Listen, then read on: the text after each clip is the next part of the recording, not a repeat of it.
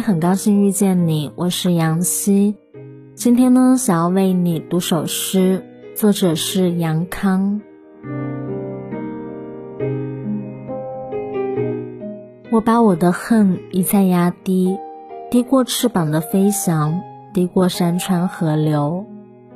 我的恨早已低过了沉默的语言，把那些恨再压低一些吧。最好低过我对你全部的爱，让我始终保持爱你的样子。我爱着你，世界多美，幸福和阳光一起向我围了过来，就连黄昏里的归鸟也没起来，一切都那么美，妙不可言。我恨你时，那些美都不见了，阳光开始刺眼。黄昏里，我看见的只是余晖破碎。